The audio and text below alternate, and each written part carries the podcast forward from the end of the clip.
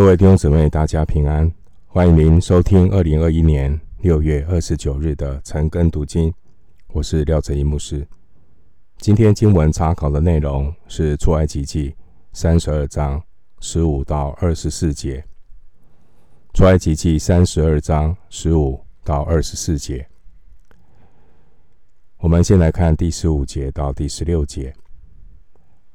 摩西转身下山，手里拿着两块法板，这板是两面写的，这面那面都有字，是神的工作，字是神写的，刻在板上。经文告诉我们，摩西他转身下山，他的手里拿着两块石板，这石板的正反面都有刻着文字。那这里也是圣经中唯一说明法板两面都有刻字的记载。字是上帝写的。我们对照出埃及记31章18节的记载，在那个地方，圣经用拟人法的方式描述这法板的文字是上帝用指头写的，文字刻在法板上。因此，第16节的经文真正要传达的经义是，这两块法板的内容来源都是出于神。石板是神所做的，文字也是上帝刻的。这是摩西第一次领受的法板，神自己用指头刻上。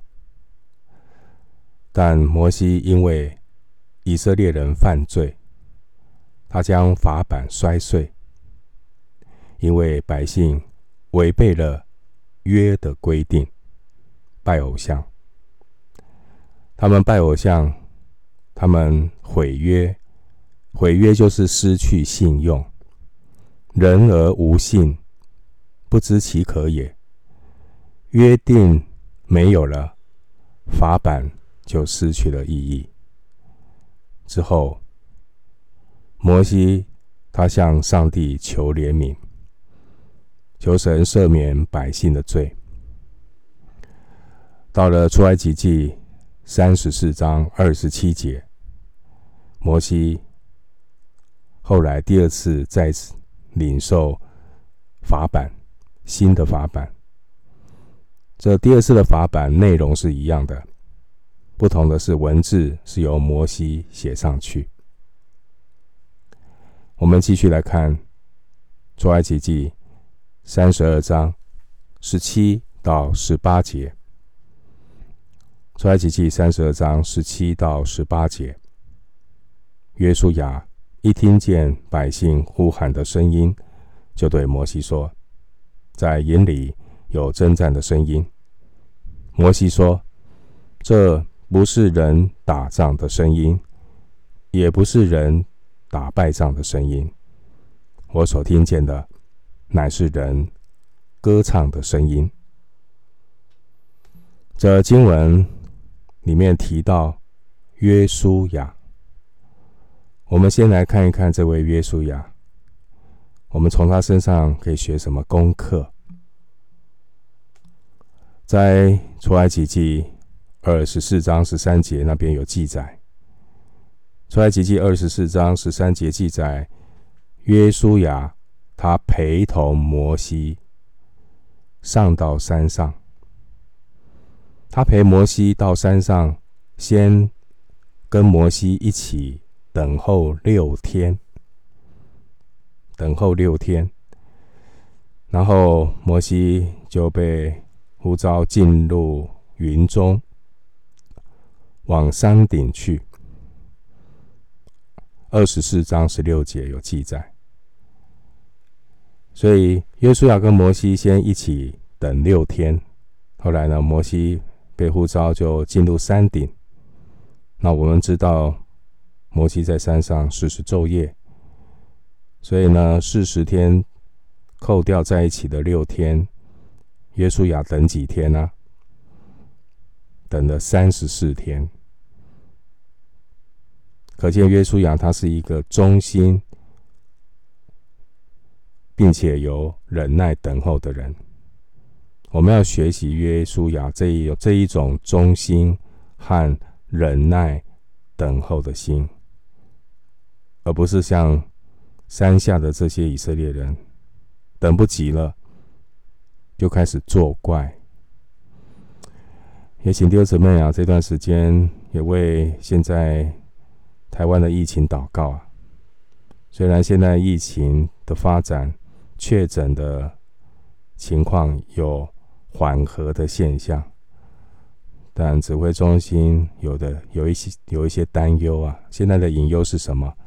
最近呢，人流活动又开始有上升的现象，甚至有一些观光景点还出现人潮。现在又开始有变种的病毒，结果呢，百姓可能三级警戒呢关了，耐不住性子了，就开始躁动。你看以色列人也是这样，40天等不及的就开始怎么样作怪了，就开始拜金牛犊了。这是真正的破口。耶稣要让我们看到，他是一个忠心的人，他是一个忍耐等候的人。弟兄姐妹，灵命的成长无法立竿见影。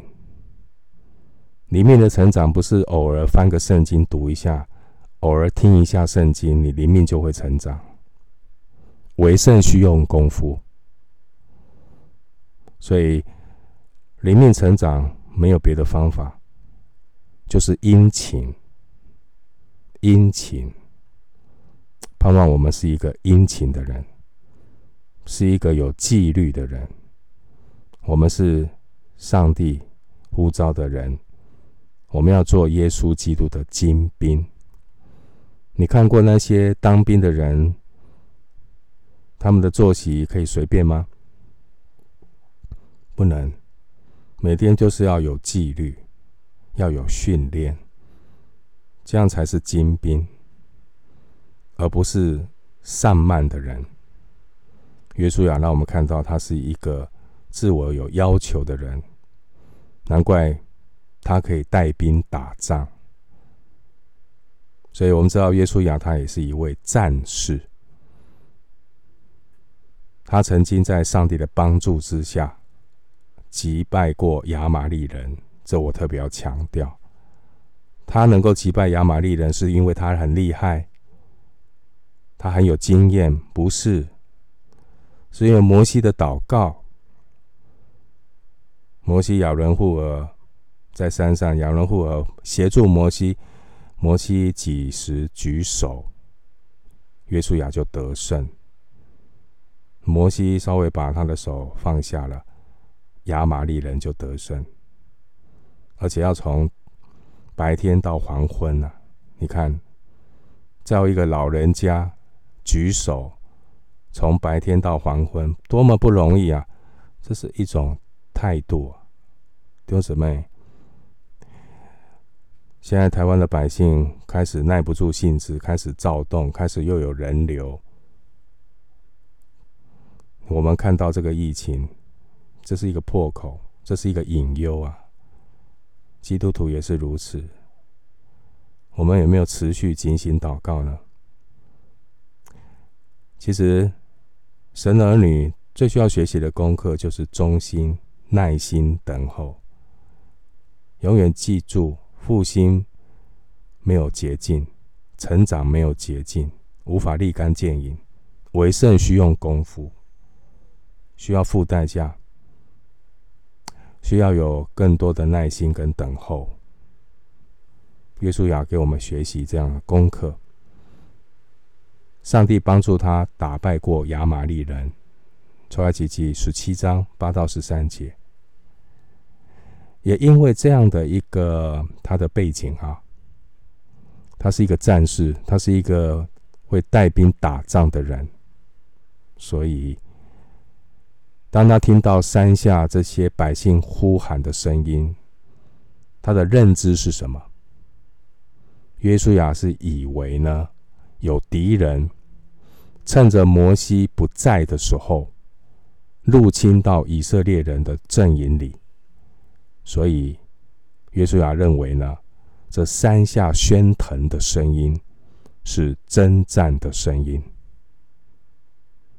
其实不是，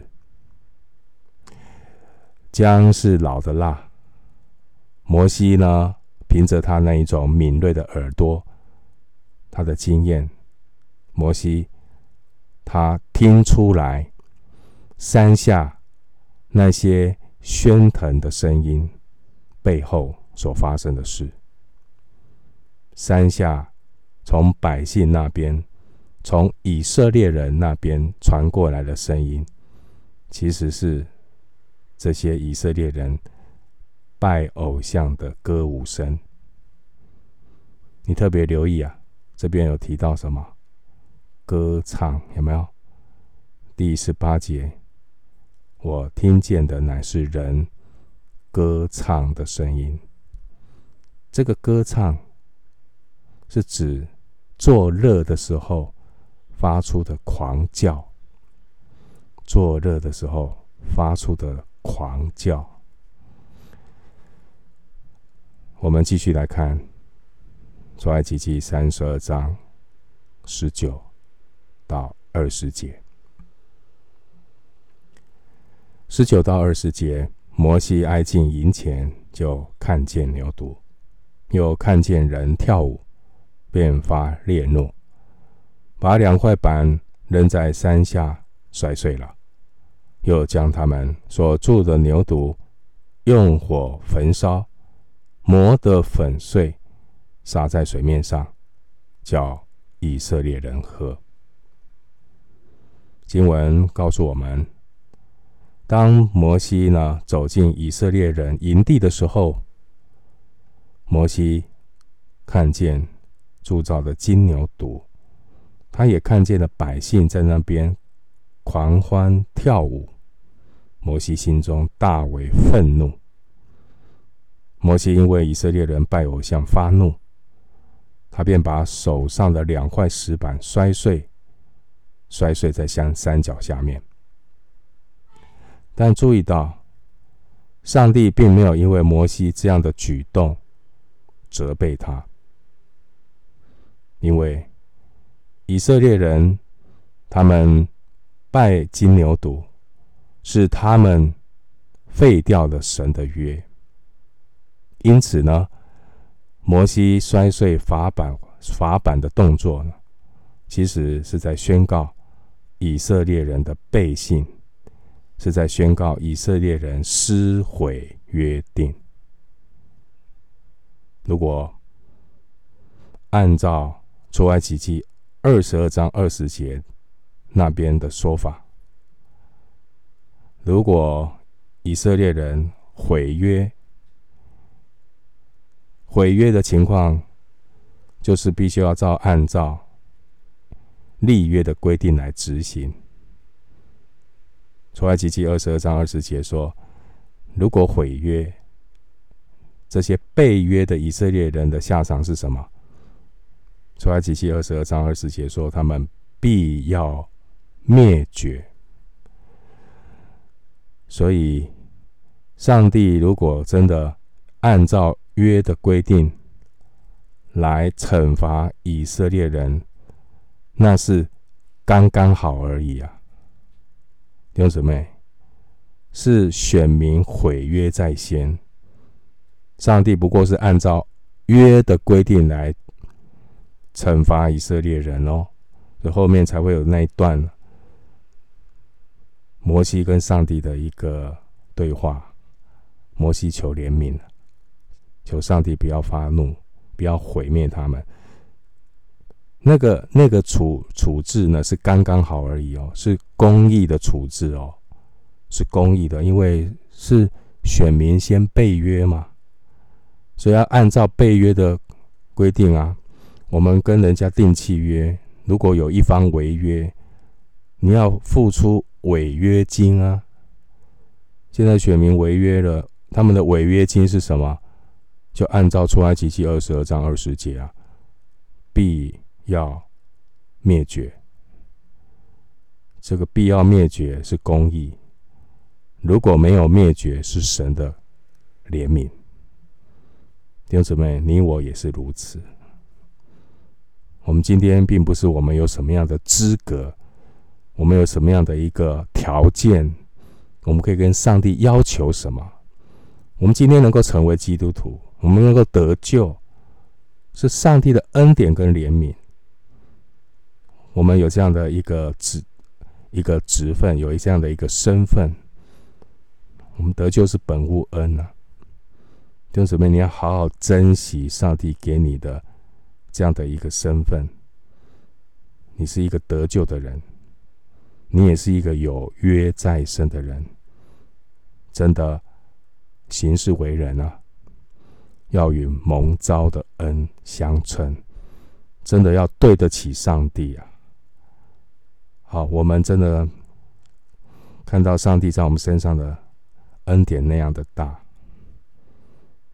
我们真的不要再辜负上帝在我们身上的用心良苦。这些选民，他们原本的结局是什么？就是要面对上帝的公义。没有一个人可以在上帝的公义的鉴察之下站立得住啊！如果不是神的宽容，谁能够站立得住呢？记不记得诗篇130篇第3节的话？诗篇130篇第3节的话怎么说？主耶和华，你若究察罪孽，谁能站得住呢？包括牧师，包括我们所有参与晨更读经的每一个人，永远记得，没有一个人可以在上帝公义的鉴察之下站立得住。如果神真的要究察罪孽，谁站得住？是上帝的恩典托住我们。我们真的没有什么好夸口的。我们的义就好像破烂的衣服一样，我们今天乃是披戴上帝的义，我们今天乃是领受上帝的恩，我们今天乃是上帝借着真理来洁净我们里面的人，我们才能够真正的站立在神的面前。回到经文啊，第19节提到他摩西看见人，以色列人在怎么样跳舞。这跳舞在指什么？这跳舞啊，你要对照出埃及记32章25节，这里的跳舞指的是一种放肆的宗教仪式，不是一般的那个跳舞。因为出埃及记32章25节特别说他们放肆，那个放肆，所以你可以想象一下，他们在那边狂叫，他们在那边放肆。放肆的人可能甚至把衣服脱掉，扭动身体那一种的样子，多么的不堪入目啊！人啊，在肉体里面会放肆。一个没有敬畏上帝的人，一个没有被真理约束的人，一个不相信的人，就会很放肆。什么叫很放肆？因为他心中无神啊，他就我行我素，他就非常的放肆。我们继续想来看摩西他如何的处理这个偶像，他如何处理这个金牛犊。20节告诉我们，摩西将金牛犊用火焚烧，磨得粉碎，撒在水面上，叫以色列人喝。摩西处理这个偶像金牛犊的方式有4个步骤：用火焚烧，磨得粉碎，撒在水面上，叫以色列人喝。这四个步骤象征彻底的毁灭偶像，彻底的毁灭偶像。你可以参考《列王记下》23章15节，《列王记下》23章15节，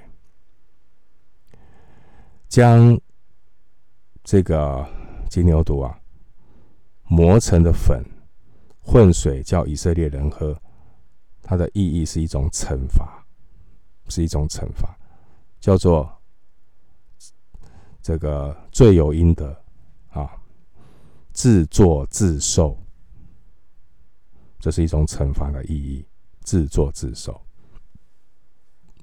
回到今天的经文，出埃及记32章21节，32章21节，摩西对亚伦说：“这百姓向你做了什么？你竟使他们陷在大罪里。”摩西他这样说，他对亚伦说：“这百姓向你做了什么？”这是一句责备的话。摩西责备亚伦，责备亚伦，你这个身为领袖的，你这个身为祭司的，你既然容许这些百姓拜金牛犊，你在干什么啊？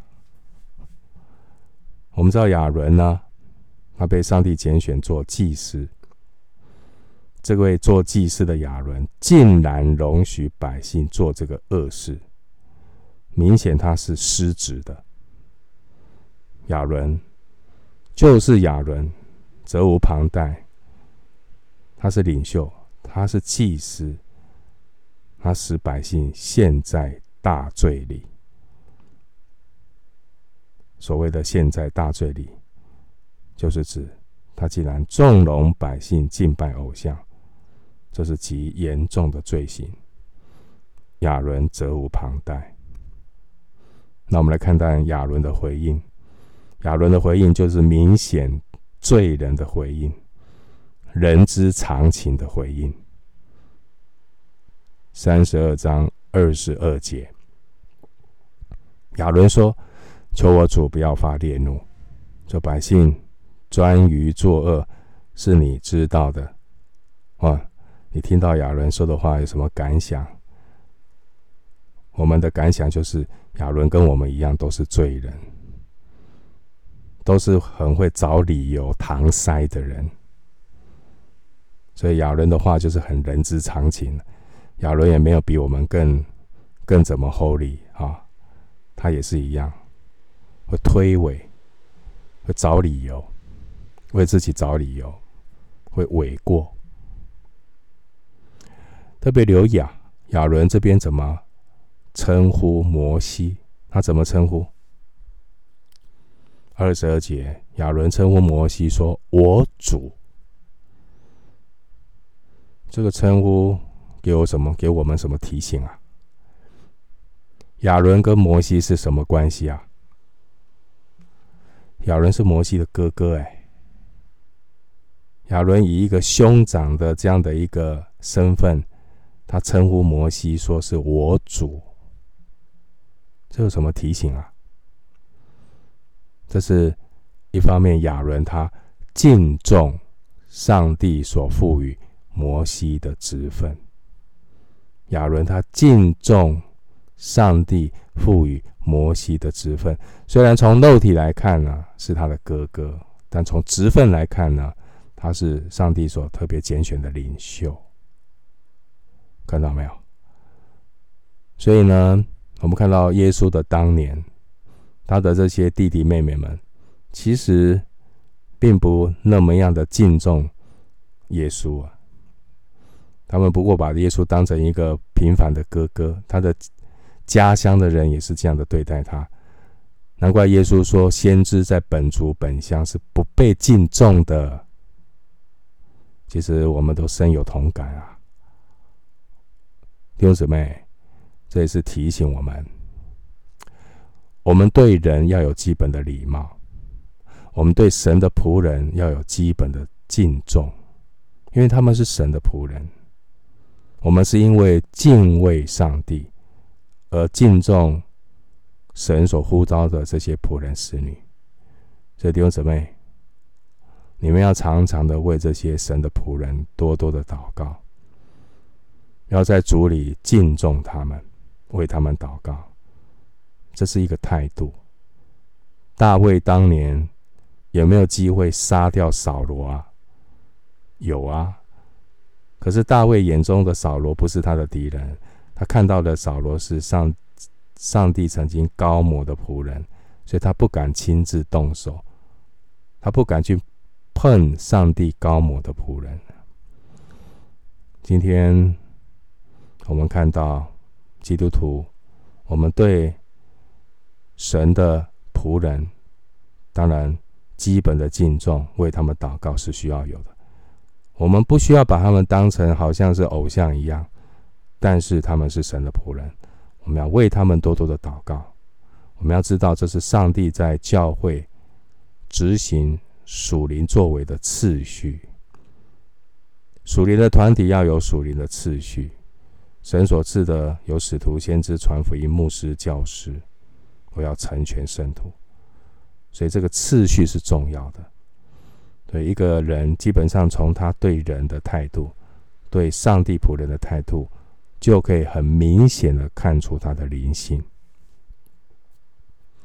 我们看到摩西呢，被拣选做领袖，亚伦称呼他是我主。当然另外一方面，亚伦会这个时候就说我主，求我主，这也是表现出亚伦的理亏，表现出亚伦的心虚。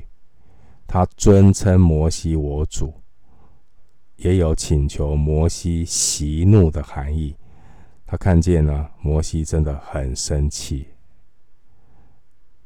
其实亚伦的这一番话，你看他后面讲那句话，22节，这百姓专于作恶，是你知道的。亚伦这句话呢，其实是推卸责任的话。百姓专于作恶，那百姓作恶谁之过？那你这个做祭司的在干什么？你这个做祭司的在干什么？啊，亚伦是自己是祭司，是领袖，他纵容百姓犯错，然后他却不愿意去承担责任，把全部的错推到百姓的身上，这不是一个领袖的担当啊，所以非常重要啊，要超前部署。各位弟兄姐妹，我们为什么需要每一天的来读神的话？要提升我们的免疫力，属灵的免疫力啊，免得罪恶病毒攻进我们的生命当中。有多少人是犯罪确诊呢？而罪的工价最后都是死，体贴肉体的就是死。有多少人没有属灵的疫苗，没有真理的道，成天就是在等疫情过去。那疫情过去又怎么样呢？疫情过去就来个报复性的消费，报复性的旅游。难道这是我们生命的价值观吗？好好想一想，我们这称为神名下的子民，我们是用什么态度来看待这次的疫情？继续的来看出埃及记32章23到24节。出埃及记32章23到24节，他们对我说，你为我们做神像，可以在我们前面引路，因为领我们出埃及地的那个摩西，我们不知道他遭了什么事。我对他们说，凡有金环的可以摘下来，他们就给了我。我把金环扔在火中，这牛犊便出来了。这段经文呢，是亚伦描述整个事件的过程。亚伦呢，他呢为用了一个其实是很拙劣的方式，为自己辩护。亚伦呢，跟我们一样，亚伦的说法就是人之常情的说法，反正千错万错都是别人的错，这就是人性，人之常情的老我。我们都是如此啊，一旦做错了事，千错万错都是别人的错。好，亚伦就跟亚当夏娃一样，有没有？你们看到那个亚当夏娃犯罪的时候，他们吃了神不吩咐不可吃的那个果子。好，夏娃怪谁？怪蛇。亚当怪谁？亚当说那个女人，你给我的那个女人。那这个地方呢，这些百姓说那个摩西啊，全部都是把责任推给别人。啊，这就是人的老我。我们呢，不愿意承认，我们不愿意承认我们在神面前的很多的罪恶过犯。这就是很多人犯罪确诊，然后呢，甚至在重症加护病房，什么都不能做，就成了一个在属灵重症加护病房的一个瘫痪的基督徒。为什么？因为我们没有好好的在神面前对付那个罪恶的病毒啊，所以就犯罪确诊，然后变成重症，就变成了一个瘫痪的人，最后就死掉。求神怜悯，让我们能够好好的在神的面前清洁自己的心，有清洁的心，正直的灵，跟随主，来认定这位圣洁的神，跟随他走永生的道路。牧师最后用一段的经文做结束，这是大卫的 一篇诗篇。在这个诗篇的里面，就是呢，我们要避免犯罪确诊，送入属灵的加护病房。我们要如何的避免犯罪确诊之后继续的变成重症，然后成了一个瘫痪的一个基督徒，要如何避免？大卫的这首诗篇就是一个治疗的方法，不要只有打疫苗，但是万一确诊了呢？人非圣贤啊，基督徒信主之后会不会犯罪？也是会，那怎么办？如果确诊了呢？如果我们因为没有警醒犯罪的呢？怎么办呢？好，我们来听一听大卫的这段治疗的方法。牧师读给大家听，诗篇32篇第一节到第七节。诗篇32篇1到7节，得赦免其过，遮盖其罪的，这人是有福的。凡心里没有诡诈，耶和华不算为有罪的，这人是有福的。我闭口不认罪的时候，因终日哀哼而骨头枯干，黑夜白日，你的手在我身上沉重，我的精力耗尽，如同夏天的干旱。我向你陈明我的罪，不隐瞒我的恶。我说，我要向耶和华承认我的过犯，你就赦免我的罪恶。为此，凡虔诚人都当趁你可寻找的时候祷告你，大水泛溢的时候必不能到他那里。你是我藏身之处，你必保佑我脱离苦难，以得救的乐歌四面环绕我。